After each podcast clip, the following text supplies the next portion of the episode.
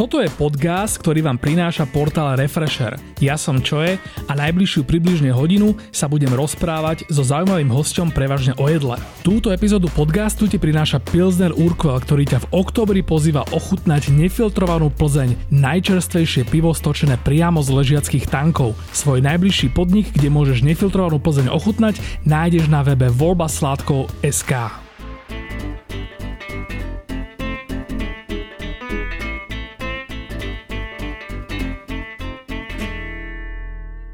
Martin Repasky je majiteľ krčmy a reštaurácie Pilsner Restaurant u Kemov v Banskej Bystrici. Oproti bežným majiteľom podnikov je ale zaujímavý v tom, že je zároveň výčapník, dokonca držiteľ titulu Master Bartender za najlepšieho výčapníka plzenského ležiaku.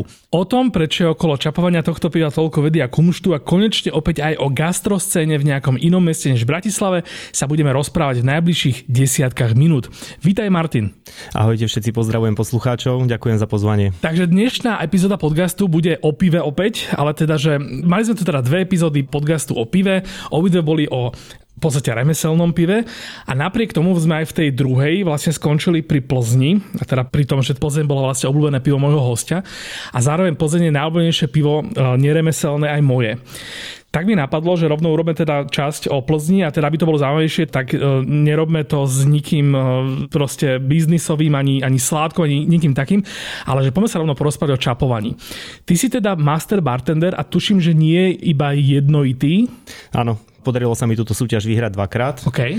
A jedna sa o súťaž, akože volá sa Pilsner Urquell Master Bartender, plus teda ročník, ktorý sa koná. Koná sa, myslím, že od roku 2009 mm-hmm. na Slovensku. A teraz sme ako konkrétne boli aj v Prahe na takom evente, kde sme sa stretli za posledných 15 rokov všetci výťazí Slováci, okay. Češi, čo bolo tiež super, že ako v reále všetci stále pracujú s tou značkou a akože sú strašne hrdí na ňu. Uh-huh.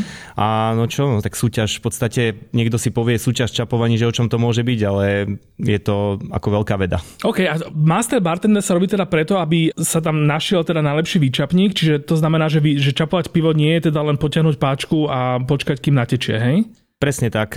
Celá myšlienka súťaže vznikla tak, že sa vraví, že Sládek vie garantovať kvalitu piva iba po dvere pivovaru a uh-huh. zistilo sa pri všetkých tých ako keby kontrolách, to volajme a skúšaniach, pitiach toho piva, že nie všade je to 100% a preto teda sa pivovar rozhodol, že chcú, aby teda tí výčapníci sa tieto veci naučili poriadne, čiže prvá časť je nejaká taká tá osvetová a popri tom si povedali, že prečo teda nevybrať toho najlepšieho. Uh-huh. V rámci teda Českej republiky, aj Slovenska, dokonca svetové súťaže boli a takýmto spôsobom to začalo. No a mhm. ako si povedal, nie je to fakt iba o tom otočení nejakého kohútika, ale je to práve od toho skladovania cez tú nejakú starostlivosť o to pivné potrubie až po tú prezentáciu, po tú komunikáciu s tým hosťom, mm. po to až nejaké srdcové, že tú značku má ten človek rád a že rád si aj vo svojom voľnom čase to pivo vychutná, uh-huh. tak uh, sa to postupne až dostalo do takého štádia, ako je to teraz, že sa tej súťaže zúčastňuje uh, veľa výčapných a ich veľa šikovných na Slovensku, aj tá kvalita samozrejme rastie po tej dobe, čo môžem povedať na 100%, že narastla. A hravel si teda, že na Slovensku od roku 2009 približne, čiže v Čechách to prebiehalo ako dlhšie? Myslím, že o rok skôr začali. A, takto, okay. Áno, uh-huh. áno. Uh, súťaž sa vyvíjala postupne, myšlienka bola celosvetová, pretože Plzeň, alebo Pilsner Urquell je... No sme sa dozvedeli vlastne naposledy, že to je vlastne ten originál prvý ležiak tohto typu, ktorý vlastne pijeme teraz všade. Hej? Áno, presne tak. Mm-hmm. V tom roku 1842 jeden e, pán, o ktorom sa môžeme tiež potom porozprávať, ako to bolo celé, ten príbeh. To inak, minulé sme to preberali, neviem, ano. či si počúval ten predošlý podcast, ale teraz sme sa dozvedeli, že omylom. Alebo teda, že nechcel ho to, to pivo uvariť tak, ako ho nakoniec uvaril. Môže byť mm-hmm. a on bol ešte taký ako poviem tak slušne divný človek, pretože okay. on to všetko spáchal. Mm-hmm.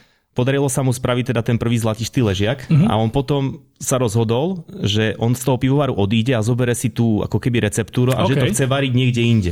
A odišiel, mm-hmm. myslím, že niekde do Bavorska a začal to tam variť, ale zistil, že to neoklame, lebo potrebuje na to tie suroviny, ktoré sú práve okolo tej Plzni a v, tej, a v tých Čechách sú tie také unikátne, ktoré sa na to používajú. No Čiže český chmel je akože taký akože Je tam český artikel, chmel, je tam uh, určitý jačmeň, ktorý sa používa, mm-hmm. potom je tam uh, špeciálna voda, ktorá sa používa vlastne, ktorá uh, je priamo z Plzne, mm-hmm. má špeciálne chemické vlastnosti, kvôli ktorej potom to pivo je také, aké je. Sa vraví, že síce je to nízkoalkoholický nápoj, čiže je kyslého prostredia, ale má zásadité účinky. A vlastne keď sa vrátim k tej súťaži, tak No začali sme o tom varení piva, napriek tomu, čo som predtým povedal.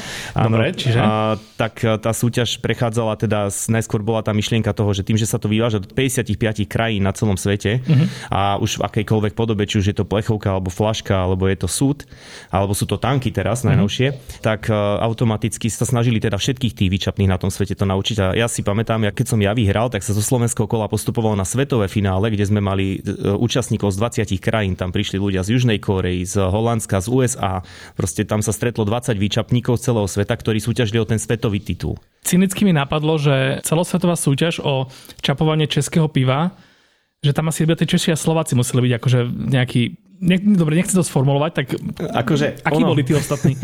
bolo to presne, ako som povedal, tá myšlienka je tam aj o tej osvete. To znamená, mm-hmm. aj tí, ktorí prišli ako víťazi z tých iných krajín, tak sa to učili od znova, pretože oni, oni to, akože oni to okay. neponímali. Že ako prečo. slalom, hej? No, také dačo, presne, presne tak. No a a akože tam sú také perličky také, že akože svetovú súťaž vyhral Čech a potom mm-hmm. bol mhm. jeden víťaz z USA, ktorý ale tiež Čech. Hej, pozdravujem chalanov do Česka, ktorý okay. akože to sú také ako srandy, ale vždycky vyhral ten najlepší samozrejme a myslím si, že aj tí ľudia, ktorí tam boli aj z tých iných krajín, tak mm-hmm. sa veľa naučili, lebo potom fakt, že či už tá Južná Korea alebo nejaké krajiny vo svete, ktoré možno nám ani nenapadnú, tak sú veľkí konzumenti plzenského piva a veľmi si to vážia, že tam mohli prísť a českí, slovenskí výčapní chodia školy do týchto krajín výčapných, aby tam tú kultúru kultúru kvázi udržali. No predstav si to ako majstrovstvá sveta v ramenoch, ktoré sa konajú v Tokiu a prídu na ne z 30 krajín ľudia. Presne tak to vyzeralo. Sme chodili po Prahe s vlajkami, každý mal svoje, svoje bundy one, personifikované a takto. Okay, Bývali sme okay. proste v hoteloch, kde sme to vtedy nikto ani nemyslel si, že bude niekedy v Hiltone v starom meste v Prahe bývať. Uh-huh. A bolo to veľká súťaž, akože bolo to fakt, že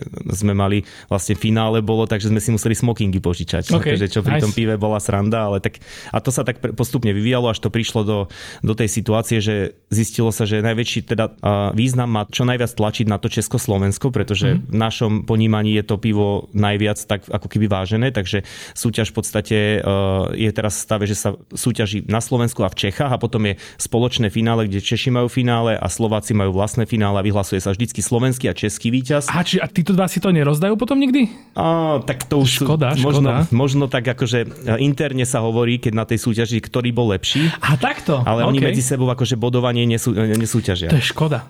Ale potom máme ako keby ešte jednu takú nadstavbu nad všetkými tými značkami, ktoré takéto súťaže robia, kde sa to ako keby bere multibrandovo a mm-hmm. vtedy sa súťažia všetci medzi každý s každým Čech, Slovák a tak ďalej okay, a vtedy okay. sa možno akože dá povedať, že to je taká Čiže je to niečo ako majstrovstvo sveta v basketbale, je síce pekná vec, ale NBA je NBA, hej? Také niečo, okay, presne. Okay, okay. Ako teraz, aby sme, takže obidve tie súťaže sú rovnako kvalitné, každý má svoje, alebo teda keď hovorím Slovensko-Česko, že každý má uh, svoje tie prednosti, mm-hmm. poviem, že Slováci sú lepší prezentátori, Češi sú zase lepší uh, v tej technike a v tom mm-hmm. celom ako keby v tom srdci práve zase, že tak to aj dáva. Okay. Akože oni sú takí tí vyčepáci praví. Ale však Češi hovoria o nás, nie o Slovákoch, že my sme takí tí akože srdciari, ano, takí ako, No len tak stále je to tá česká značka, hej, akože to my, že my ju akože máme veľmi radi a tak ďalej, to, to, je stále je to ich, ale zase tie výhody sú akože oboj strany, keď sa to potom spojí, lebo však ten víťaz potom má celý rok na to, aby to pivo niekde chodil prezentovať, aby sa niekde niečo riešilo, tak chodia obidvaja a preto mm-hmm. to tak dobre zapadne do seba, že tam aj Čech, aj Slova, každý niečo iné prinesie a,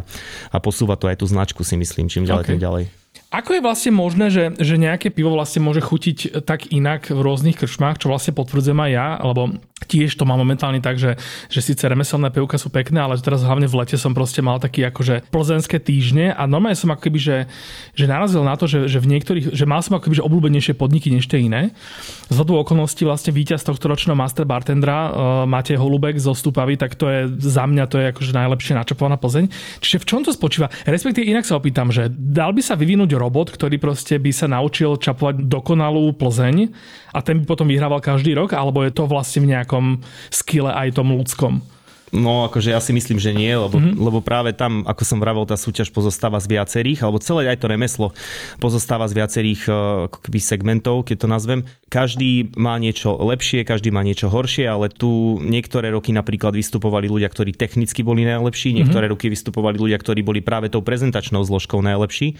To si dokázali... predstaviť teraz čo, že to lepšie vyzeralo, alebo... A, že to lepšie vyzeralo, že ten človek to mal viacej v ruke, proste my tam sa sleduje, to je to, že to už teraz sme v situácii také, že tam príde 10 takých výčapných, ktorí každý z nich to môže vyhrať. To, mm-hmm. Tam je jedno, lebo z tých desiatich je každý prvý, pretože už sa tam dostal a už a tie veci ovláda a má to tak v merku, že tam sa už na také detaily hladí, že niekedy je rozdiel otočenie, že ako húbku odloží, keď umýva pohár, tak je to rozdiel medzi prvým a piatým miestom. Wow, okay. A len to, že ako ju odloží. Alebo to, uh-huh. že či ja vidím teraz, keď sa na neho pozerám, ja som bol v porote uh-huh. a mhm. tak sme to aj teraz sa doteraz sa to tak berie, že ako prirodzene sa ten človek za tým barom cíti, ako vyzerá. Hej, to znamená, že z toho sa dá aj povedať, že či ten človek to akože takto pravidelne aj robí, alebo to teraz robí len na súťaži. Uh-huh. A sú to také momenty, ktoré niekedy tam vznikajú také možno ako mini konflikty, že si myslel jeden, že je lepší ako druhý, ale práve to je taká akože komplex vecí, ktoré tam do toho, či už ten vedomostný test alebo nejaká prezentácia, je tam slepá ochutnávka, je tam práve to čapovanie pre tou porotou. Čiže to nie je len samotné, že zoberiem pohár, ktorý mi práve načapoval Lojzo alebo proste holub, mm-hmm. ochutnám a, a dám body, ale aj nejaké že vedomostné testy a podobne, hej? Nie, nie, nie, to presne, to je o tom, že tie vedomostné testy sú ako keby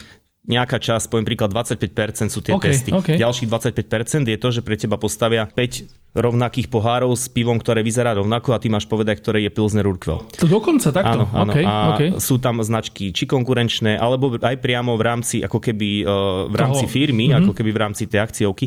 A okrem toho môže tam byť nealko pivo, že či ten človek to rozozná takto. okay. A robí sa to veľmi, ako by som povedal, že až zákerne niekedy, lebo sa to ochutnáva napríklad v pivnici v pivovare, mm-hmm. kde ten človek nemá svetlo, kde reálne cíti úplne iné vnemy, že není to degustácia, že teraz sme úplne v áno, áno. nejakom neutrálnom prostredí. A potom je tam vlastne to čapovanie, vyslovene je tam nejaké interviu s porotou, ktorá sa pýta na veci, ako by človek reagoval, aká je jeho cesta, či, kde by chcel sa posunúť teraz najbližšie roky a takto. Mm-hmm. Potom, čo je u neho nové, keď napríklad sú takí, čo sa často zúčastňujú a potom na konci vlastne je to ešte čapovanie pred ľuďmi. Je tam mm-hmm. sa robí taký event, kde prídu a zase vyberajú aj tí ľudia, to je taký festivalík minút a tí vyberajú ako keby toho najlepšieho výčapného, čo sa týka sympatí. Čiže to je také zloženie viacerých tých bodov. Hej? OK, OK. Dobre, a teraz, aby sme si teda povedali, že aspoň teoreticky teda, že, že v čom spočíva to čo najlepšie na, načapované pivo. Čiže kľudne to povedzme teraz tak, že ty si uh, za, t- za tým svojim výčapom, máš tam všetko okolo seba, čo potrebuješ a teraz poďme na že slow motion, poďme prejsť to sekundu po sekunde. Čiže čo sa deje ako prvé? Prvé vyťahujem mokrý a studený správne umytý pohár, mm-hmm. prípravkom na to určeným z vane na poháre, ktoré je voda. Čiže tie poháre sa umývajú najprv a potom sa dajú do, do nejakej vane, áno? Áno, Oni sa... sa v nejakom prístroji alebo ručne? Uh, ručne. Ručne, tak okay, okay. Je, je to tak, že sú na toto určite ľudia poznajú, však na Slovensku každý niekedy v živote sa okolo tej krčmy niekde pohyboval, videl, mm-hmm. že sú tie špilboje, to sú také tie kefy, mm-hmm. to je ako keby jeden to, spôsob. Zatlačíš a to ti tak na, a, na prskadnú. Áno, mm-hmm. ako na, to je jedna vec, je to, že sa to napení a potom sa to opláchne v takom opláchu vode. Áno.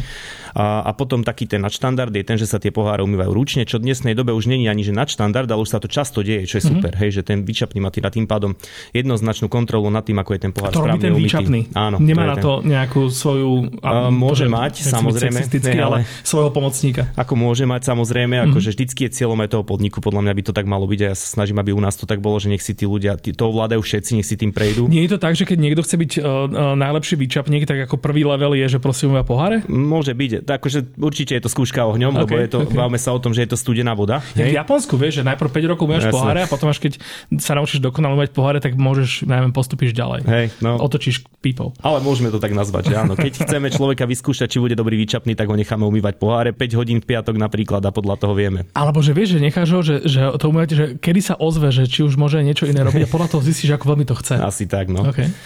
Takže vlastne umil, umil som ten pohár. Mm-hmm. Ako teda ešte predtým samozrejme e, veľa vecí sa deje v tom backgrounde, ako keby za, to, za tou oponou, ale to potom sa môžeme o tom baviť ďalej, ale keď už by sme sa bavili o tom čapovaní, vytiahnem teda ten umytý pohár z tej vane, mm-hmm. ešte si ho dopláchnem. A tá voda vlastne, je tam vlastne- studená v tej vane. Áno, studená, mm-hmm. 5 až 8 stupňov, tak ako by pivo malo byť. To znamená, okay. zase si predstavme. Tá voda má toľko isto stupňov ako to ako pivo. pivo áno. Okay, okay. Pivo je tekutina, podáva sa studená, preto by mala ísť do takého prostredia, v akom je jej najlepšie, alebo mm-hmm. jemu najlepšie. Mm-hmm. No a potom vlastne ten výčapný keď už mal ten pohár správne ošetrený, a už teda chytá sa tej pípy a začína čapovať, tak vtedy prichádza práve to jeho ako keby majstrovstvo, mm-hmm. kedy vie načapovať tie hladinky, vie načapovať tie šnity, tie mlíka a keď vidíš, že ten človek to vie, tak to proste sa na to pozerá, že to vyzerá ako koncert, lebo on to odsýpa, on sa ani nepozerá poriadne na to celé, mm-hmm. že čo robí. Vlastne on to, len, on to už má tak v rukách, že to, to vyzerá ako keby, ja neviem, to robil celý život. Hej, a väčšinou tí ľudia to aj uh, majú tak nastavené, že tým, že to takto často robia, takže to, je, to ide im to od ruky. OK. Dobre, teraz kde sme prestali pri tom čapovaní? Čiže dvíhaš pohár z lázne. Alebo Áno, po... potom ho opláchnem. Opláchneš ho? Ešte ho opláchneš? Okay. Áno, doplachuje okay. sa kvôli tomu, lebo však samozrejme v tom procese tej, tej prevádzky tá voda, ona nie je zakrytá ničím, mm-hmm. to mhm. není e, tá, ktorá si v tej vani je čistá, je všetko, ale aj tie poháre, keď sa možno sem tam o seba ťuknú alebo niečo, okay. môže sa stať, že tam bude nejaké reziduum dačoho, mm-hmm. či už nejaké možno minisklo, alebo môže tam byť niečo ďalšie, a tak proste niečo tam môže byť, nejaká, nejaká špinka, to volajme. Jasné. Tak ten pohár sa ešte musí doplachnúť. Na to sú také tie obstreky, ktoré sú vlastne pod tým výčapom. Teraz už to často býva v tých podnikoch, to vidíme. Takže ten výčapný to vlastne ešte doplachne. Mm-hmm. A ten, keď to dopláchne, tú zbytnú vodu ako keby stadiaľ vyleje, nech e, ten zákazník dostane v podstate 100% piva. Neriedené. Áno, presne tak.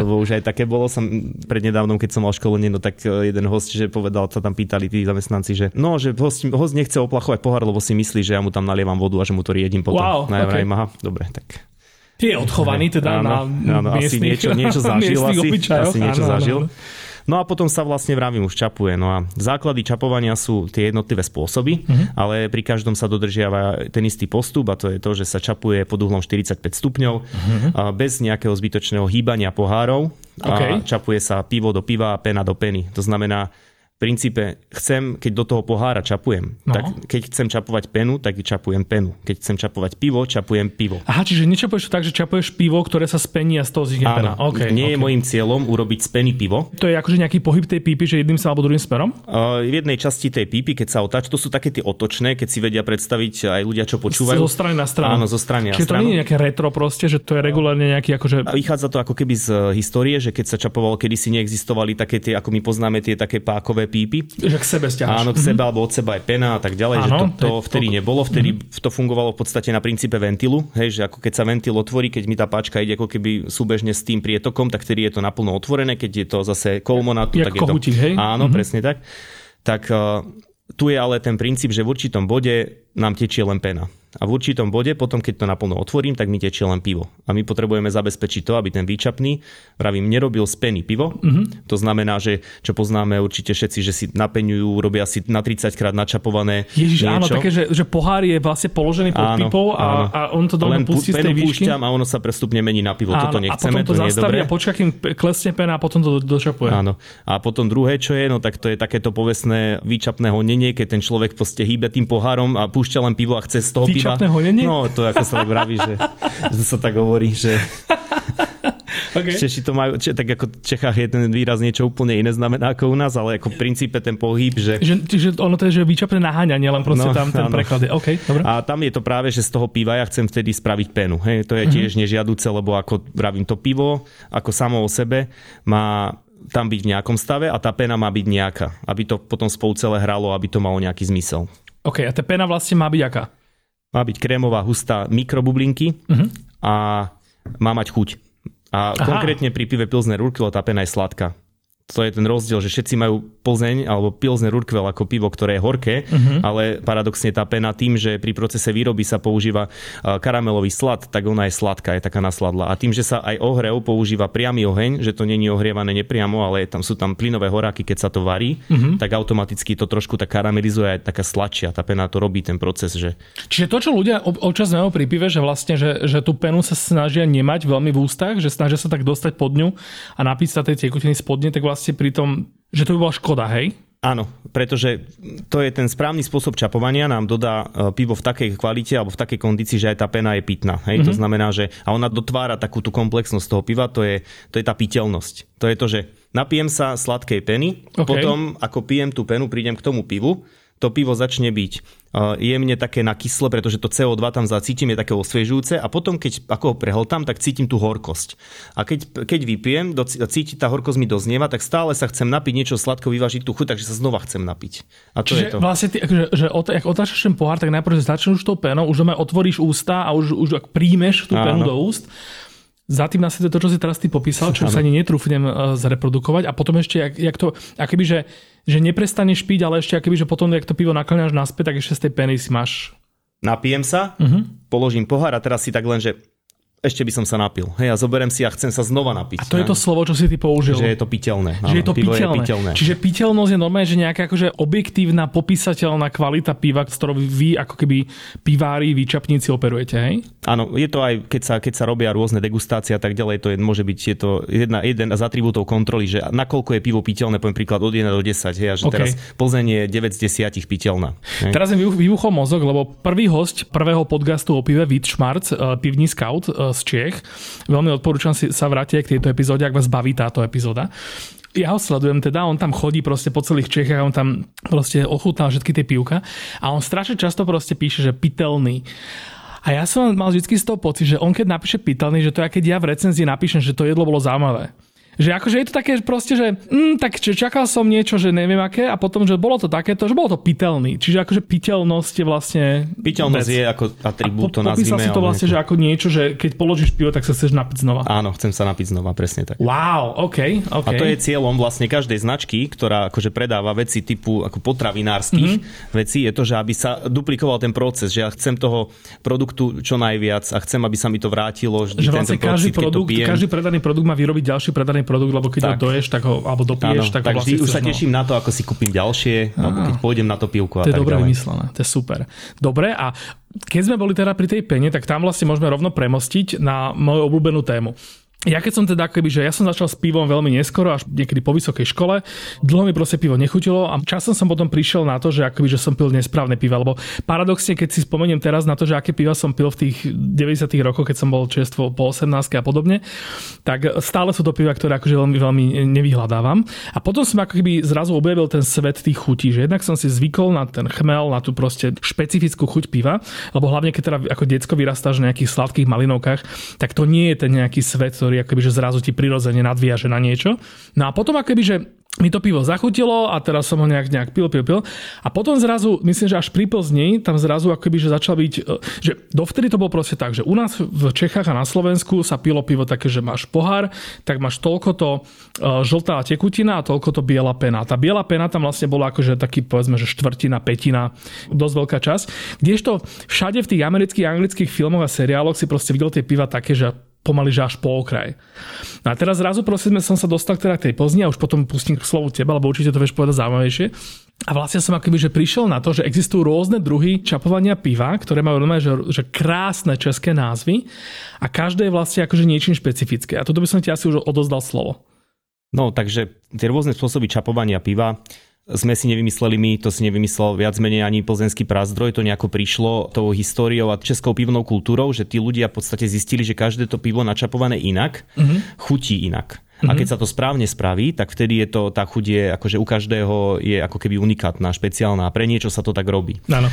A tie piva, čo si aj ty pamätáš, že ja si pamätám ešte, však keď sme boli mladí a takto, že, že sme sa napili z takej tej tvrdej peny a že mi to ostávalo na brade, na fuzo a, a tak ešte mal že potom tvar v tom pohári. Áno, áno, tak karfiol, takú... karfiol áno, to robilo, áno, karfiolová pena. Vyzeralo jak tie emojis, čo sú tie pivné, také áno, tie, že pozeráš sa na to a nechceš také pivo piť. Áno, tak to je nejako dané, ja si myslím teda, ako ja to čítam, tak mm-hmm. je to, že Eh, kedysi, keď neexistovali výčapné zariadenie, no tak sa pivo čapovalo zo sudu mm-hmm. a tam asi nebola veľmi možnosť to nejako načapovať bez mhm. peny mm-hmm. a tým, že to pivo obsahuje prírodne CO2, tak ono samozrejme, keď sa natieklo do nejakého pohára alebo do nejakej nádoby, tak zapenilo. A tým, ako sa to dávalo, ja, tak tí ľudia, áno, mm-hmm. a tí ľudia to videli v tých podnikoch, že to takto je, no tak si to tak zapamätali, že toto je asi to dobré. Že toto je pivo. A že takto to má vyzerať. Mm-hmm. Ale ako vravím, tá kultúra ukázala to, že tá pena je piteľná, že tá pena sa dá piť a nemusí byť takáto. A keď mm-hmm. je práve taká tá krémová, ako som ja vravil, keď sa správne načapuje, tak to urobí to pivo ešte lepšie. Mm-hmm.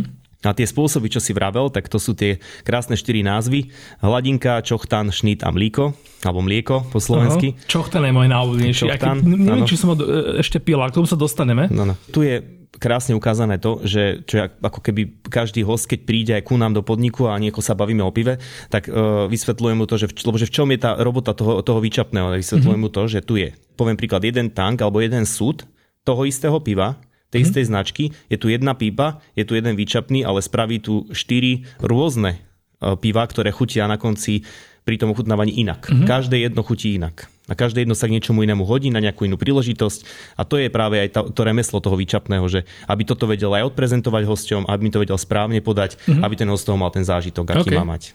Dobre, teda poďme k tým, že, že hladinka je teda tá klasická Plzeň, alebo teda to klasické pivo, ktoré vlastne človek pije v našich končinách. To znamená, ako som to popísal, že tá tekutá časť versus tá pena má takú nejakú tú mierku, že povedzme 4 ku 2, alebo ako to, ako to presne uh, opísať.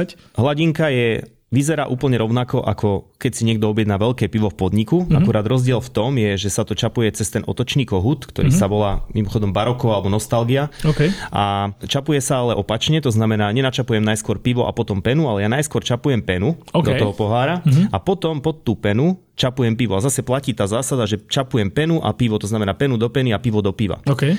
A tým, že ja to pivo takto čapujem, ono stráca trošku toho CO2, ktoré obsahuje. Uh-huh. Tým pádom tá hladinka oproti tomu normálnemu spôsobu čapovania, čo možno niekto povie, že normálne, pre nás je normálna hladinka, uh-huh. je taká komplexnejšia, nie je taká presítená, je taká mohutnejšia aj na chuť a obsahuje všetky tie uh, chuťové vlastnosti toho piva, ktoré má obsahovať. To je takéto najznámejšie. Potom uh-huh.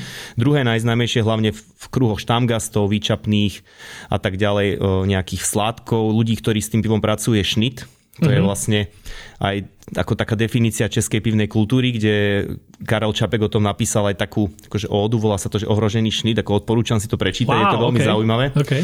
Je to také až nadčasové, by som povedal. Mm-hmm.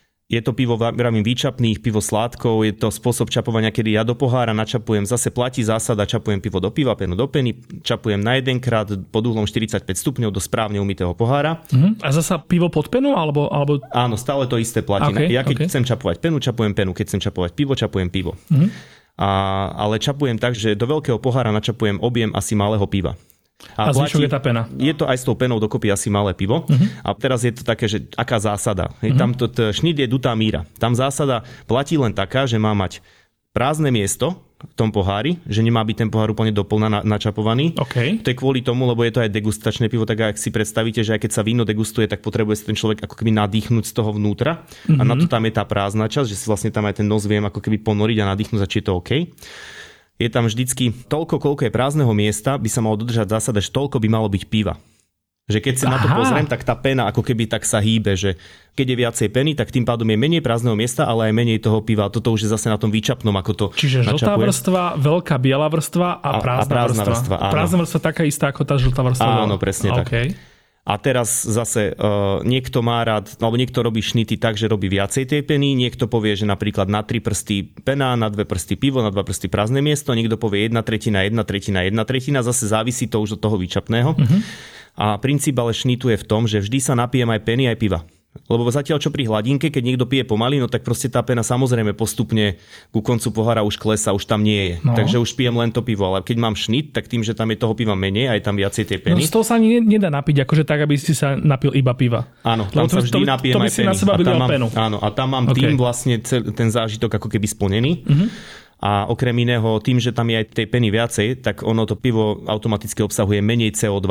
Zase je ako keby také polopomalé, keď ste také slovenskej pivnej hantírky, že čo je pomalé pivo, že keď na 30 krát ho niekto načapuje, tak ja keď chcem mu dať alternatívu, aby si dal správne načapované pivo, tak mm. mu neodporúčim to, že ja mu ho na 10 krát načapujem, ale mm. ja mu mhm. odporúčim neskúsi šnit, okay. lebo práve v tom šnite je toho CO2 menej, tým pádom mu príde také ľahšie na to vypitie. OK, OK a plus ešte tam je tých príbehov so šnitom veľa, ale vravím, základná vec je tá, že ten šnit je dutá míra, ten výčepný sám si povie, ako chce mať ten šnit načapovaný. Nie, že to zabudem, prečo je dôležité, aby proste to pivo bolo pod tou penou schované? Na jednej strane to tvorí akýsi, ako keby e, ochranu pred tým vzduchom. Mm-hmm. Pivo zvetráva na vzduchu, my chceme, aby sa dostal k tomu zákazníkovi v tom stave, že čo najmenší kontakt so vzduchom, aby dostal to najlepšie, čo môže z neho byť. Mm-hmm. A to je akože jeden z tých hlavných princípov a hlavný druhý princíp, ako som spomínal, je to, že tá pena tam musí byť. Hej, aby mm-hmm. to proste je to náš spôsob, to, že ako si spomenul tie anglické alebo americké piva, to je, oni majú svoje spôsoby čapovania. Áno, áno. Náš je tento, kde tá pena tvorí ako keby časť toho piva. Čiže vlastne akoby, že keď piješ pivo, tak nechceš, aby to pivo bolo vystavené vzduchu. Áno. A, a potom vlastne, že po šnite je ešte väčší extrém. Prečo ešte, keď niekto proste vymyslí šnit, tak potrebuje vymysleť ešte mlíko. Čo je vlastne, že čistá pena vlastne, hej? Je tam nejaká tekutina? Tak ono v tej pene samozrejme je tekutina, ono okay. keby si to nechal položené na stole a tak necháš to, to tak, tak z toho je, ako, že keď e, ako niekto si to potrebuje nejako že predstaviť, koľko toho piva asi v tom líku je, no tak je to malé pivo, keď sa to do veľkého pohára načapuje. Uh-huh.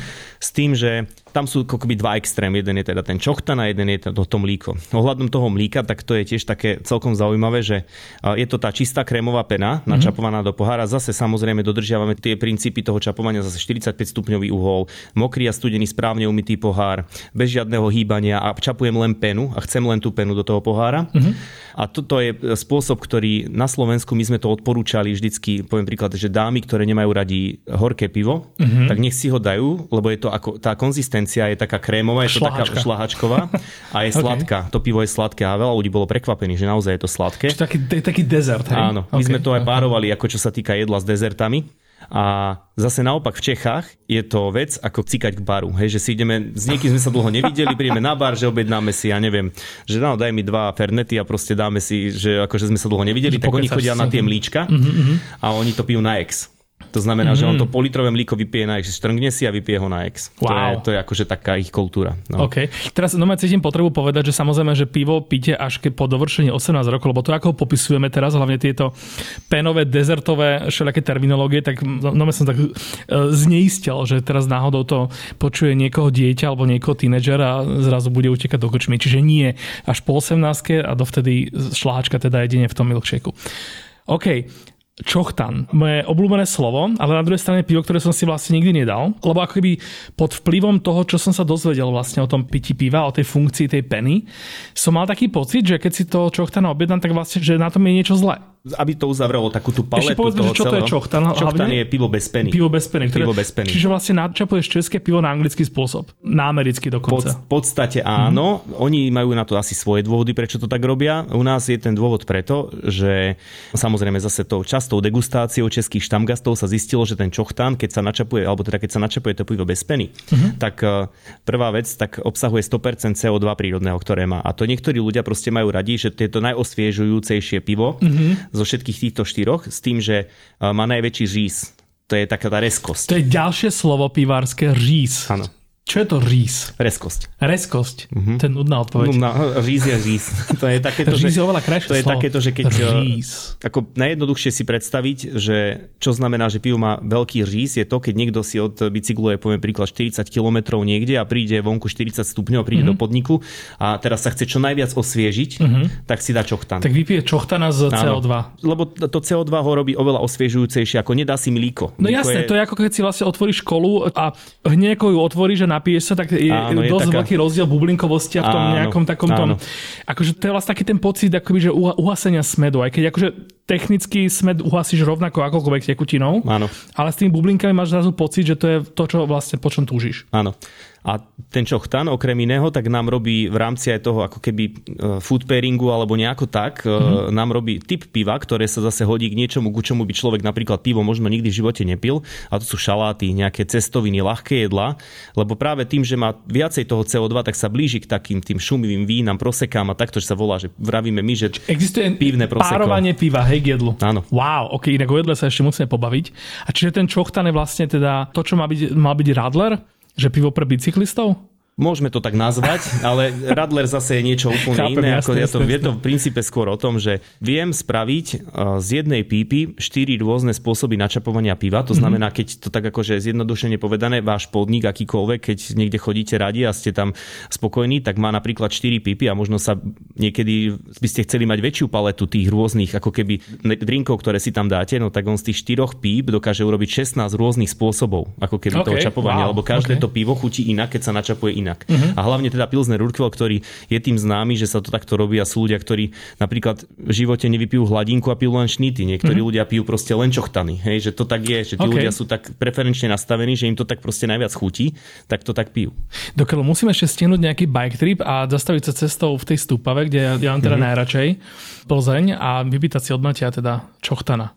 Tak tam a, určite dostaneš najlepšieho čochtana v okolí. Ešte, ešte off topic, ak nás teraz počúva niekto z Pilsner Urquell, čo asi teda počúva, na tých majstrovstvách celosvetových čapovaní piva by podľa mňa totálne mala existovať samostatná kategória, ktorú musí každý splniť, povedať slovo rís. Vysmiadlo ti pri počúvaní podcastu? Pilsner Urquell ťa v oktobri pozýva ochutnať nefiltrovanú Plzeň. Najčerstvejšie pivo, ktoré má vďaka zostatku pivovarských kvasníc plnú chuť, chmelovú arómu a matnú farbu. Zoznam podnikov, v ktorých sa nefiltrovaná Plzeň práve teraz čapuje, nájdeš na webe voľba sládkov SK. Keď sa teda bavíme o tomto dru- druhé piva, tak zrazu akoby, že začalo byť také, že tankové pivo. Bolo také, že niekde majú tankové pivo, že tam chceš ísť.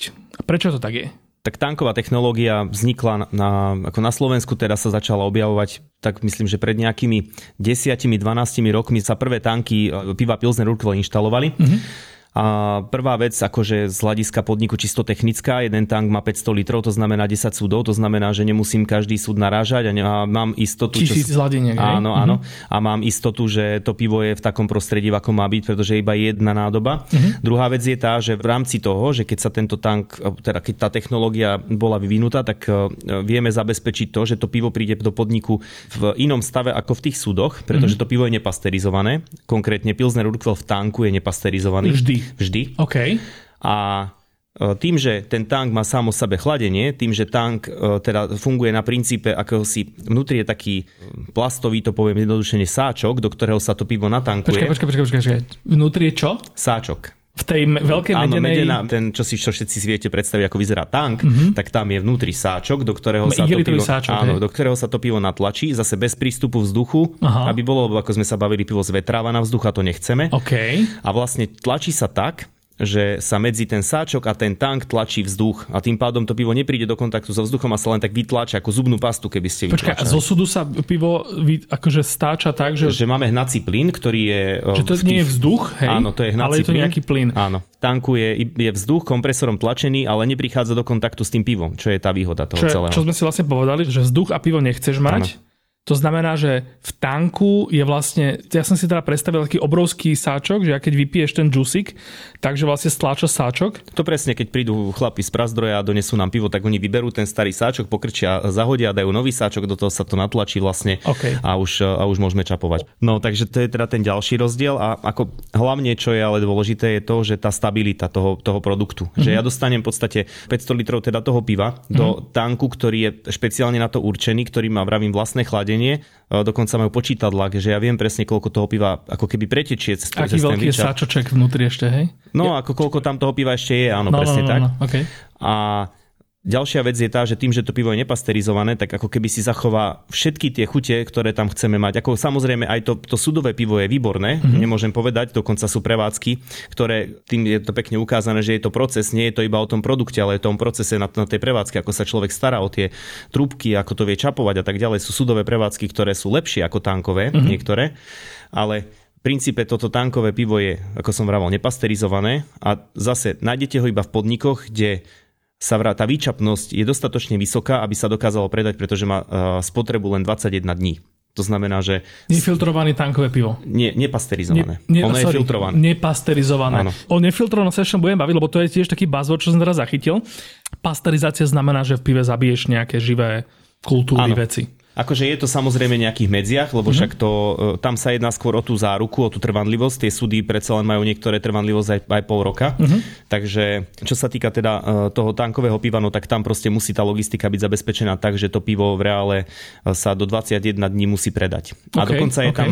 tam... Čiže tisíc piv vlastne musíš predať do, za 3 týždne. Štandardne je to viac, pretože mm-hmm. jeden tank ti nestačí. Lebo... Je vlastne, lebo ľudia pijú aj šnity a čo je vlastne menej piva. Uh, to ani nejde o to, ale skôr ide o to, že ty potrebuješ mať jednu nádobu a keď ti príde, aby si nemusel vy, vyčerpať úplne jednu, lebo mm-hmm. potom už nebudeš mať pivo, musel mm-hmm. by si mhm. mať súdy, okay. tak potrebuješ ešte jednu, kde dáš to nové pivo, vlastne ktoré áno, príde. Áno, aby tam však... tá obrátka mm-hmm, fungovala. Mm-hmm, okay, okay. A sú prevádzky, niektoré, najväčšie a najviac tankov majú u Červeného jelena v, v Prahe a myslím, že majú 16 a to je taká, taká bežička pekná, celkom príjemná. No a väčšinou tie prevádzky majú od 2, 4, 6 tankov, záleží od toho, že aká je veľkosť a ako často to pivo potrebujú meniť. A, okay. a zase pekné je to, že tým, že tam tiež pekne vidíme napríklad, ako to pivo pracuje, mm-hmm. lebo inak chutí pivo, to ste si určite všimli, že existuje proste na, t- také tabulky sú na výčape zavesené, že kedy bolo pivo narazené, mm-hmm. ako dlho ležal tank a tak ďalej, ako dlho mám na prevádzke, pretože pivo, ktoré príde čerstvé, chutí inak ako to, ktoré má napríklad 10 dní. Okay. A že ono pracuje aj na tej prevádzke. To znamená, že aj toto je také, že na tom ten človek nájde tú myšlienku toho, že to nie je ako kolahe, ale je to proste vec, ktorá ešte ďalej pracuje, je to živý organizmus, treba sa o ňo starať čiže, správne. Čiže normálne chceš akoby mať prehľad, že teraz mi do mojej obľúbenej krčmy priviezli nový tank, a to je ten moment, kedy tam chceš nabehnúť a ochutnať z neho, hej? No alebo potom vedieť, že keď, keď do, tej, do toho podniku chodím pravidelne a vidím, mm-hmm. že teraz e, mám nejaký tank napísané, kedy bol narazený a teraz keď sa to zmení, tak viem, že mám očakávať, že to pivo bude také čerstvejšie, mm-hmm. to volajme. Ale mhm. zase niekto vyžaduje, aby to pivo malo už niečo odležané, preto sú to ležiaky, lebo oni musia chvíľu ako keby ležať, okay. musia pracovať a Inak vlastne to, čo si ako opísal ešte s tým tankom, s tým, s tým igelitovým sáčkom, tak vlastne že z toho mi tak vyplynulo, čiže tankové pivo správne načapované a správne vypité, ak, to, ak sa to tak dá smiešne povedať, to je vlastne pivo, ktoré akože od uvarenia až potiaľ, kým skončilo v mojom žalúdku, vlastne celý svoj život nestretol vzduch. Áno, no ma, malo by teda to... nejakého možno vzduchu v mojich ústach alebo v mojom žalúdku je možno nejaký vzduch. Vlastne keď si dáš také dobré pivo, tak si dobre grgneš, tak to je vlastne to CO2, hej? Áno. Teraz CO2, OK, dobre, to není vzduch. Čiže platí to, hej, že dokonalé pivo vlastne akoby, že nikdy nestretlo vzduch. Áno.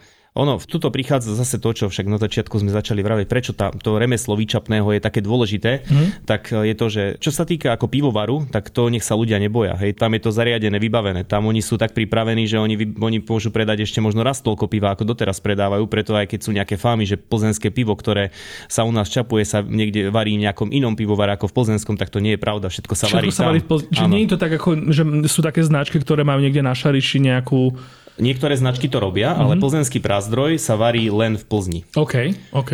A dokonca, ako vravím, Vaško Berka, čo je emeritne vrchný sládek plzenského prázdroje, tak on hovorí, že píte viac, lebo robíme len na 55%. takže by mohli ešte viacej. Emeritný znamená, že už nie je funkčný, aktívny, ale je taký, akoby taký, jak Benedikt 16, hej? A, a môže byť niečo také, akože on, on prezentátor, on chodí, okay, on chodí, okay. on chodí šíriť tú myšlienku, ambasador, mm-hmm. áno, mhm. presne tak. Že kedy si bol teda zjavne teda nejaká legenda veľká a teraz... Áno, on tak on stále je, akože no, veľká jasné, legenda, o, takto, akože teraz len už, už sa možno do niektorých tých sladkovských procesov, ako presne neviem, ako to teraz majú tam mm-hmm. dohodnuté, ale už sa do niektorých asi až tak nezapája. Okay, okay, okay. No a teda ten plzenský prázdroj sa varí len v tej Plzni mm-hmm. a ako som povedal, tá technológia, kto tam bol, tak asi vie, že to nie je len tak sranda, hej, že mm-hmm. oni mhm. to majú pekne poriešené, všetko tam je v poriadku, ale bohužiaľ oni vedia garantovať kvalitu piva, len kým to nevíde za brány pivovarov. A tam prichádzajú tí výčapní a tam je tá naša robota. My sme za, zabezpečili, Dokonca ešte aj tým nám pivovar pomohol, akože nám spravil tie tanky, že ešte mm-hmm. do toho to spravili, že v podstate ešte aj tam ako keby nám uľahčili robotu, že nemusíme ani tie súdy nejako sa že veľmi... tankov vlastne pivovar príde do tvojej krčmy. Áno, v podstate áno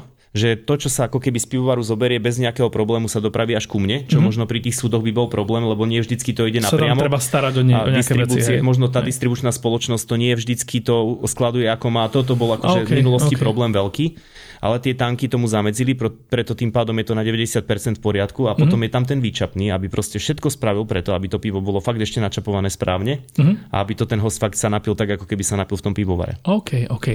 No a ja som vlastne zavadil už o to, o to slovo, že nefilter, lebo akoby, že keď som ja tou mojou genézou pivnou, že, že vždycky som pil proste aj také tie, nazvime to, že komerčné značky, tak vlastne išlo o to, že, že teraz akože piješ nejakú akože väčšiu značku a tá je filtrovaná a pasterizovaná, je to na nej napísané a potom máš také tie akože fajnové remeselné piva a tie sú nefiltrované a nepasterizované. A teda tým pádom vieš, že to pivo niekedy môže byť aj že zlé, lebo proste bolo že po záruke alebo povedzme niečo takéto a musí sa vypiť, že preto je to tak, lebo vlastne to je nejaké, že v malom uvarené pivo, ktoré vlastne hneď niekam e, príde a hneď ho proste človek vypije, lebo to aj tak, lebo to nevydrží dlho. A teraz akože toto vlastne pri tej pozícii je, že akoby, že neplatí, že by to musel byť povinný rozdiel, lebo už aj Plzeň vlastne vie byť nefiltrovaná. Áno. A to je teraz, e, je možnosť ochutnať teda to ten nefiltrovaný plzeňský prazdroj, čo je akože super vec, lebo toto kedy si tiež pred pár rokmi sme si nevedeli predstaviť, že by sa to niekde inde dalo ochutnať ako v pivovare, pretože mm-hmm. to aj doteraz sa vraví, že jediný podnik uh, je v Plzni, ktorý tam konkrétne sa volá na parka, niekde celoročne sa dá uh, ochutnať ten nefilter. To sú tie drevené súdy, povedzte? Uh, je to normálne v kegoch. OK, OK. Ale je to nefiltrované pivo. OK, OK. A teraz existuje taký projekt v rámci plzenského prazdroja, ktorý sa volá voľba sládkov uh-huh. a tam je to taká rotujúca pípa, ak to niekto možno pozná, že si vlastne každý mesiac sa mení pivo na tej pípe, vždycky je iná, aby aj ten štamgas, ten host mohol ochutnať priebežne, čo nové môže ten pivovar poskytnúť a tak ďalej. Uh-huh. A teraz tým, že je október, tak uh, tento mesiac sa oslavuje uvarenie prvej várky, že 5. oktobra 1842 ten Jozef Groll, ten pán, ktorý potom s tým celú ale zistil, že nič z toho, hej, tak ten vlastne uh, to pivo uvaril. Uh-huh.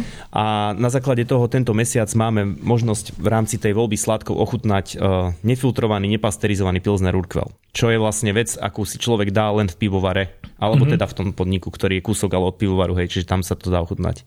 A v rámci tohto, čo je zaujímavé, tak je to, že to pivo, ako som hovoril, bežne piva v súdoch, ktoré sú, tak majú záruku, poviem príklad, že pol roka. Toto pivo má záruku maximálne mesiac, a keď sa narazí, tak sa musí vyčapovať minimálne do dvoch dní, lebo ono proste pracuje ešte rýchlejšie ako to nepasterizované. Uh-huh.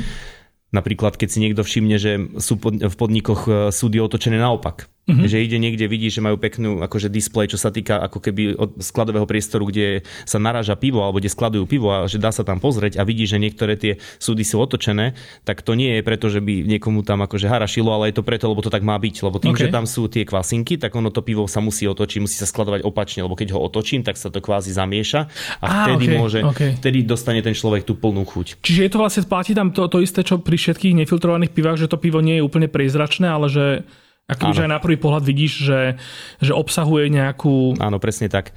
Ono obsahuje určité množstvo tých kvasiniek, ktoré mm-hmm. sú v tom pive ale pre nás žiaduce, aby sme to teda ochutnali tak, ako sa to pilo kedysi. Mm-hmm. Ono je stále, keď sa cez neho pozriem, tak je dostatočne zlatisté. Mm-hmm. Je také, že má tu iskru aj všetko, však práve to je to, že prečo to pivo... Ono, takto sa to pivo pilo alebo teda takto bolo uvarené v tom roku 1842, to znamená, že to pivo sa takto varí tých 179 rokov uh-huh. a potom len sa, akože to, že už sa teraz filtruje, tak to už je len dané kvôli tomu, aby sa dalo distribuovať do celého sveta, okay. aby teda sa udržala tá kvalita. Ale toto je to pivo takto vyzeralo vtedy, keď sa uvarilo a to je to, prečo to celý svet začal piť. Uh-huh. Takže teraz si to pripomíname a teraz to môžeme ochutnať. To pivo má výraznejšiu takú chmelovo-sladovú chuť, uh-huh. má trošku reskejšie bublinky, ale na druhej strane, keď sa tak akože človek si to porovná, poviem príklad s tým pasterizovaným alebo s tým nepasterizovaným stánku, mm-hmm. tak zase má ďalšiu paletu tej chute, ktorá sa mu tam ukáže a je to, je to niečo, niečo také iné, je to niečo zaujímavé. OK, OK. Ja som vlastne aj, aj ochutnal, teraz myslím, že dva dní dozadu, ten nefilter a teda musím povedať, že úplne že na prvý pohľad, lebo sedeli sme dokonca viacerí, uh, sedel tam so mnou uh, môj známy, ktorý vlastne má tu, že je antihistaminik a ten si musí dať filter, ne, mm-hmm. neviem prečo, ale že ten proste potrebuje filtrovanú klasickú Plzeň. Ja som si dal nefiltrovanú a teda bolo na prvý pohľad jasné, že ktoré pivo je koho. Mm-hmm. Áno, je to rozpoznateľné, ale teraz ako všetkým odporúčam, aby to vyskúšali vo svojom lokálnom podniku, uh-huh. aj keď môže sa vám samozrejme stať, že tam prídete a nebudú ho mať, ale to nie je preto, že by či došlo alebo niečo také, ale väčšinou sa tá zásielka alebo teda tá logistika funguje tak, že my si objednávame na určitý počet, ktorý potrebujeme a práve kvôli tomu, aby to pivo bolo vždycky v podstate bez problémov, tak neobjednávame toho veľa, ale vždycky tak, aby sa to spotrebovalo. To znamená, chápem, vo veľa chápem. podnikoch je to tak, že možno prídete, však aj ty si vravol, že si prišiel nemali, že akurát čakali, áno. že kedy príde. To bolo zase uholba včera, áno, že áno. som sa strašne tešil, že išiel, bol som stúpavé, že jes, dám si nefilter u holuba a že až zajtra. No, t- tak presne to je. No. To... Wow, okay, okay. Dobre, to, to znamená, že vlastne akože toto je ten dôvod, prečo povedzme, že som mohol mať túto v podcaste človeka, milovníka remeselného piva a ktorý napriek tomu proste mi povedal, že, že tu Plzeň teda miluje, hej, že týmto akoby, že oslovuje Plzeň aj takých tých pivárov, takže proste nefilter, nepasterizovaný, že to je to pivo, aké, to, aké má byť, hej? Áno, približujeme sa v podstate tomu novému trendu, dá sa povedať, mm-hmm. ale zase v podstate len tým, že sa robí to tak, ako sa to robilo posledných 179 áno, rokov. Čiže áno. v reále sa nič nemení, len sa približujeme čo najviac k tomu pôvodnému. A teda ten nefilter si nemôže dať niekto v Tokiu alebo v New Yorku, hej? toto by som klamal, keby som povedal, že viem, ale myslím akože si, že teoreticky nie. Áno, ale teoreticky to... áno, ale mm-hmm. akože je to, je to v rámci toho projektu Voľba sládkov, to znamená, že vieme si ho dať v októbri na Slovensku a v Čechách v podnikoch, ktoré e, takéto niečo čapujú. Aký rozdiel medzi voľbou sládkov a hviezdou sládkov?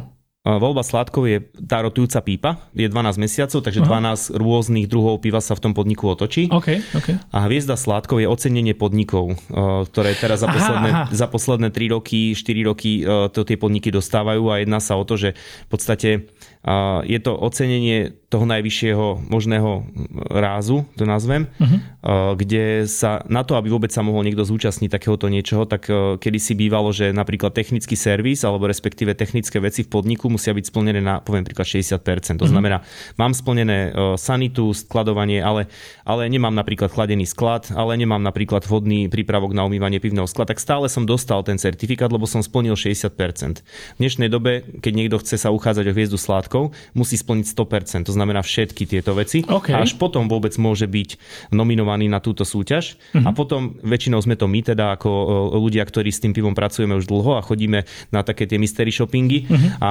chodíme tam na pivo. Prídeme do podniku, objednáme si jednu hladinku, a vlastne na základe toho, že čo dostaneme, no tak hodnotíme teda senzoricky, či vizuálne alebo chuťovo, či je pivo v poriadku. Uh-huh. A môže byť, že pivo, ak je pivo v poriadku, tak to ešte stále neznamená, že ten človek už teda to dostane, lebo okay. ešte druhýkrát to musí byť v poriadku. Tam ide druhý človek, zase nezáväzne odo mňa napríklad, uh-huh. ktorý to odkontroluje a povie, áno, je to v poriadku, vtedy dostáva tú hviezdu sladkou. OK. Čiže vlastne človek, e, maximum, čo vlastne môže chcieť, e, čo sa týka piva Pilsner Urquell, je e, zažiť ho tankové, to znamená nepasterizované, nefiltrované, to znamená teraz v oktobri tieto nejaké várky v podniku, ktorý proste má hviezdu sladkou. sladkou áno. A to, to si člo, nejakým spôsobom akoby, že zistí, nájde si takýto podnik a t- teraz je ten čas, kedy akoby, že to má ísť vyskúšať.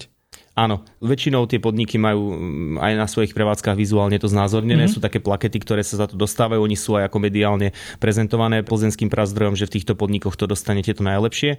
Je to taký, ako nazvem to taký zjednodušene povedané Michelin Guide pre pivo, pre plzenské pivo. Keď niekto príde do podniku, ktorý má na sebe ocenenie hviezdy sládkou, tak minimálne si môže byť istý, že niekto e, z nás výčapných mm-hmm. tam proste tomu dal tú pečiatku, že je to v poriadku a že teda všetky veci v rámci toho, tej starostlivosti o to pivo, technické sú v poriadku. OK.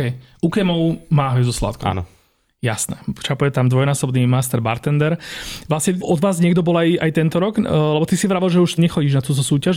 Je to nejaké obmedzené, hej? Že nejaký obmedzený počet... Um... Áno. Tak ako som vravel, tá súťaž sa vyvíjala postupne. Kedy mm-hmm. si bola možnosť tým, že uh, ešte nemala až také veľké povedomie na Slovensku, tak sme sa mohli zúčastňovať pravidelne a, tak, častejšie. Okay, okay. Potom postupne ja som mal taký cieľ, že kým e, sa u nás v podniku nenájde niekto, kto teda by chcel ísť na tú súťaž, nástupca. áno, mm-hmm. tak som chodil ja. Mm-hmm. Potom ale samozrejme tá generácia prišla. Jasne. Prišla prvá generácia, to je akože super, že tí chalani sa do toho chytili, boli tam, aj to zažili a úplne to bolo iné samozrejme, lebo mm-hmm.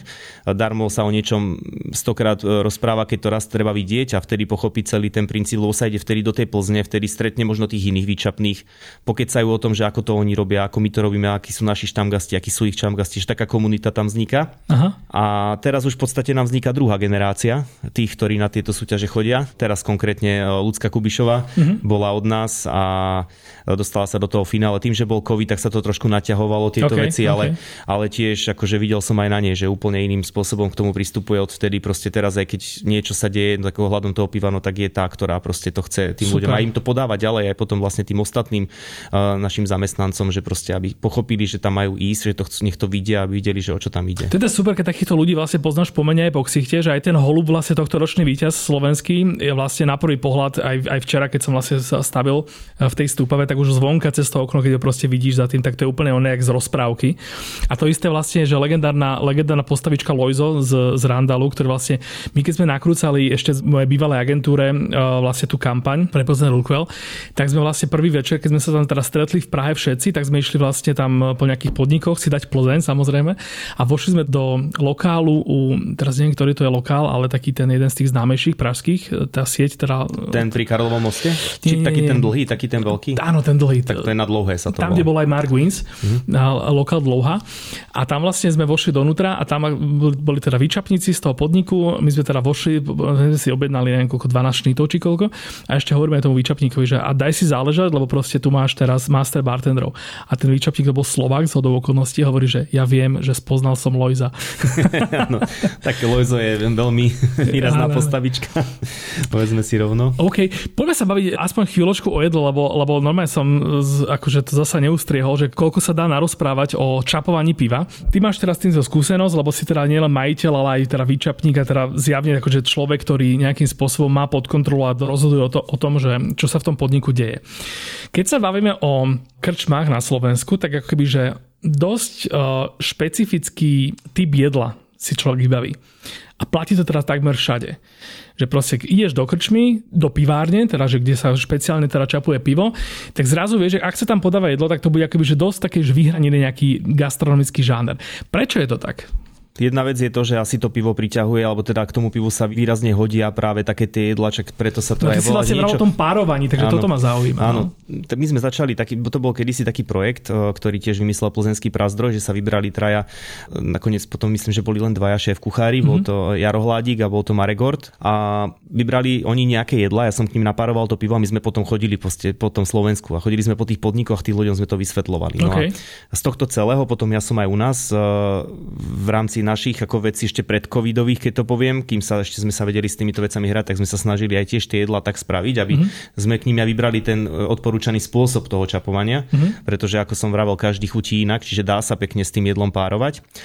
A to, že prečo to tak je, tak e, neviem, myslím si, že takto tí ľudia nejako berú, že keď prídu na, na to pivo niekde, tak sú tatarák, tak možno ich napadne svičková, tak mm-hmm. možno ich napadne neviem, nejaké rebra Čiže alebo nejaké to koleno. Tradícia? Keby... Je, asi je to nejaká tradícia, že to pivu asi tí ľudia pili akože od, už od histórie, hej, že... No je to tak, akože áno, že vždycky proste to tak bez rozmýšľania, akoby, že inštinktívne dáš. Mm. A čo to boli vlastne teraz za jedlá, s ktorými ste chodili po Slovensku?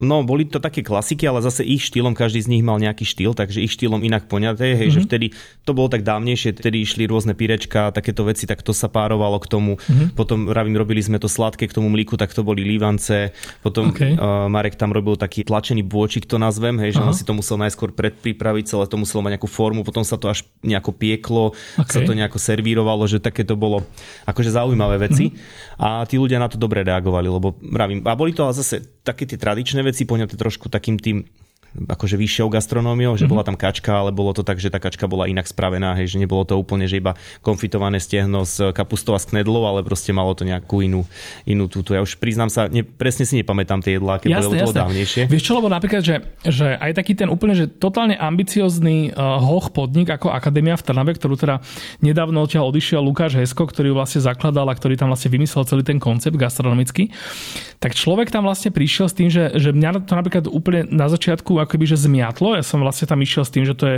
v podstate de facto fine dining reštaurácia. Až potom vlastne neviem, že či to nebolo až vtedy, keď tu Lukáš sedel za týmto mikrofónom, tak vlastne akoby som si uvedomil, že to je vlastne piváreň, že to jedlo tam je akože v neuveriteľnej forme aj teda obsahu, že proste tam že prešpekulované, vymyslené, ten plating je tam proste, že úplne na prvý pohľad next level. Ale že v princípe, akoby, že to, to stále to bolo proste o tom, že ešte predtým, než tam robili teda hamburgery covidovské, ktoré vlastne nejak donútil ten covid robiť, tak mm, boli tam proste veci typu, že mm, nejaký že bôčik a nejaká že kačka. Že boli to stále proste tie že jedlá, ktoré vlastne boli len nejak dekonštruované alebo nejakým spôsobom akoby, že dosť vylepšené teda tie klasiky. Mne prvé, čo napadne je, že vlastne keď piješ alkohol, tak chceš jesť čo najmasnejšie jedla, alebo tým pádom akoby, že sa neopiješ toľko toto je otázka, lebo neviem, či to má reálny súvis. Akože mm-hmm. my mhm. to tak berieme, že možno áno, že, nie, že musí, keď sa, akože tak vraví jeden náš tam že, keď, že keď sa pije, musí sa jesť, hej, a okay. musí sa jesť takéto, lebo potom, že sa akože tento, to telo to vie vstrebať lepšie. Mm-hmm. Ale práve ja myslím, že som niekde počul, že to nemá reálny súvis, že to Aha. je len akože nejaká naša subjektívna, akože subjektívny pohľad, hej, výhovorka, že prečo som že sa musel najesť. Ľudia, ktorí veľa pijú, tak si povedali, že však, a, tak dám si, dám si predsa niečo masné, je to v ano, poriadku. Hej? Však pijem pivo, tak čo by som si nedal koleno, hej. Ale otázka, no neviem, či to tak je, ale Aha. tak určite to má niečo spoločné aj s tým. Aha. A k tomu, čo si vravel ohľadom aj tej akadémie, tak to tak áno, to je aj pre nás akože super, že niekto s takýmto niečím prišiel, pretože aj nám to akože tiež tým, že malá krajina a tak ďalej, tak ako väčšina ľudí ide v nejakom tom smere a potom niekto vystrelí takto a, a všetci sa na to pozrú a potom možno skúšajú a mm-hmm. potom sa aj niečo my naučíme z toho celého, no, že no, no. zamerať sa práve, ako si vravel, na tie súroviny, že, že možno ja môžem robiť stále dookola aj tie pečené rebra a tak ďalej, ale proste zamyslieť sa nad tým, čo do nich dávam, ako ich robím a možno im dať nejakú inú myšlienku presne mm-hmm. možno ro- rozkonštruktiť to a potom to nejako spojiť do iného a že to úplne niečo ukáže. Stále to ten človek bude poznať, lebo aj podľa toho je, že sú podniky, že vie, že, že sem chodím proste na rebra, lebo sú najlepšie. Že tu vám chodíme na Tatarák, lebo je najlepší, lebo proste ho mám zapamätaný. No a ja keby som aj chcel zmeniť to jedlo na iné a poviem si, že chcem to inovovať, tak ten človek príde a povie si, že no ale ja mám to zapamätané, že u vás je ten... No hej, to je tá sila zvyku, to je jasné, že, že nemôžete ani vy, ani teda iná piváreň určite spraviť to, že zrazu zrušíte e, proste rebra, tatarák, e, možno nejaké prívarky sem tam, možno nejaký guláš a takéto podobné veci a zrazu akoby prísť niečím novým, ale že tebe vôbec napadlo, ale že, že viem, že nie si kuchár teda, ale tak akože máš niečo, niečo zažité, že vieš si vôbec predstaviť, že by nejaký akože dosť odlišný e, gastronomický alebo kulinársky žáner e, mal šancu stať sa nejakou novou pivnou klasikou? Povedzme kľudne, že popri tom Tataráku, že niekam prídeš a nájdeš tam Tatarák, hamburger, e, fish and chips, kľudne možno byť ako medzinárodný a štvrté bude mm-hmm. niečo. OK. Ja si to neviem predstaviť v reále, lebo teraz vidíme, že však za posledné roky, kam sa ubral ako keby celý ten segment jedla k pivu, mm-hmm. tak z toho, ako sme mali, a do, ako však samozrejme to teraz to je, že nakladané veci, práve tie svíčkové, tie omáčky, tie prívárky a takéto veci, tak sme sa postupne zmenili na možno takú tú americkú kultúru, kde mm-hmm. sú mhm. burgery, kde sú práve tie barbecue ribs, kde sú proste nejaké trhané veci a takéto. Chicken wings. Áno, krídla a takéto veci ale možno, ja neviem, tak predsa len vravím, v tej Južnej Koreji sa toho piva vypije veľa, že mm-hmm. otázka, čo tam robia, či no, tam niečo. No, Južná Korea to je akože krajina bôčiku, čiže áno, no, viem si predstaviť, že blízko, to jasné. asi bude, hej, niečo áno. také. Ale možno tiež majú na to nejaký svoj, mm-hmm. či už nejaké omáčky, alebo možno nejaký iný spôsob toho stolovania. Toto priznám sa, akože to je už ako tá internacionalizácia toho celého, že v našom prípade si myslím, že to ešte pôjde pár rokov takým smerom, že budeme sa len ako keby pozerať že na to, že čo sa a že sa... maximálne z iných krajín si teda niečo áno, vezmeme, áno, hej? áno. Mne sa páčilo teraz napríklad tiež, že taký Tex-Mex a takéto veci, to tiež mm-hmm, sa k mhm, tomu pivu mm-hmm. veľmi mhm. hodí. A u nás to ľudia až tak veľmi nepoznajú, tak ako by to malo vyzerať, hej, že v reále u nás si každý predstaví pod mexickým nejakú možno dortilu, niečo také, ale to jedlo má proste tiež obrovskú paletu rôznych áno, chutí. Áno a že možno aj to by k tomu pivo šlo. Vidíš, to, hej, to je možno super, super príklad, že vlastne, ale asi by som skôr tam volil to burrito, než povedzme tacos, ktoré ja si teda asociujem skôr s takými kyslejšími chuťami, ktoré akoby, že nepotrebujem nejak uh, spárovať s pivom, že skôr...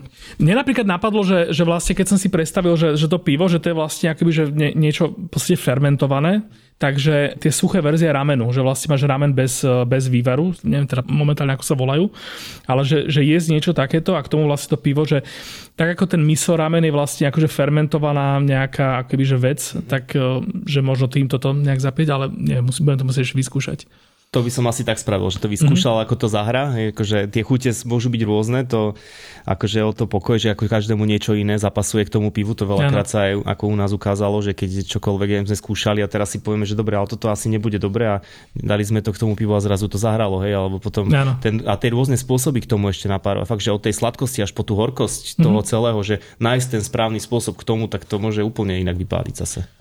Wow, OK, dobre. Tak možno nevymyslíme teda žiadnu revolúciu v gastronómii sprevádzajúcej teda pitie piva.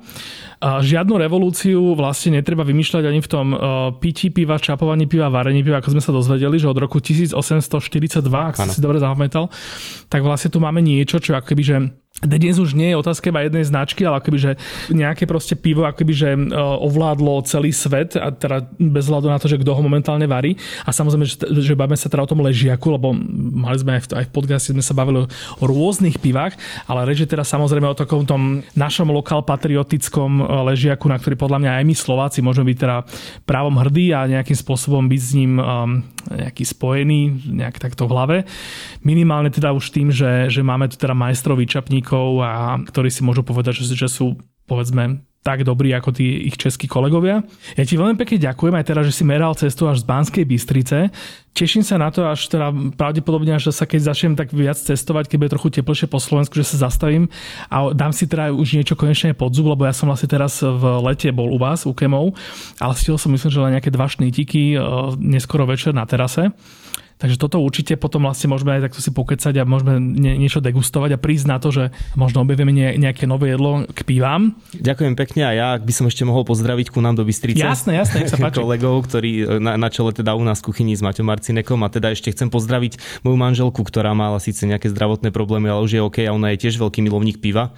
A tak sme sa vlastne aj spoznali, že vlastne mm-hmm. sme si dali spolu prvý šnit a vtedy to zaklaplo, wow, takže pozdravujem aj Juku. Ďakujem a keď, pekne. Keď sme sa o tom bavili, tak ja musím spomenúť aj dievča od vás z Banskej Bystrice, my keď sme točili tú kampaň u toho Červeného jelena e, v tej Prahe, tak ona tam nebola ako master bartenderka taká z tých, ktoré sme točili a fotili, ale bola tam proste, že urobila si výlet s niekým z, e, z Banskej Bystrice alebo v rámci tej slovenskej e, výpravy.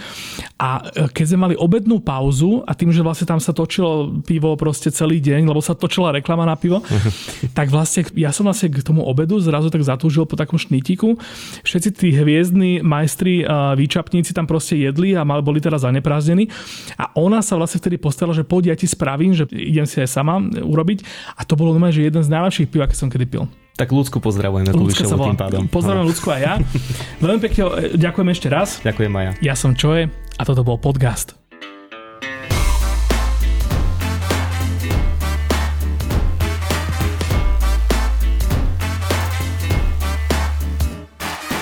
Túto epizódu podcastu ti priniesol Pilsner Urquell, ktorý ťa v oktobri pozýva ochutnať nefiltrovanú Plzeň. Najčerstvejšie pivo, ktoré má vďaka zostatku pivovarských kvasníc plnú chuť, chmelovú arómu a matnú farbu. Svoj najbližší podnik, v ktorom nefiltrovanú Plzeň práve teraz čapujú, nájdeš v mapke na webe voľba SK. Podcast vychádza každú druhú stredu a ty sa nezabudni prihlásiť na jeho odber na Spotify či v Apple a Google podcastoch. Návrhy a pripomienky k podcastu mi napíš na môj Instagram čo je Bratislava alebo na podcasty zavinač Refresher SK.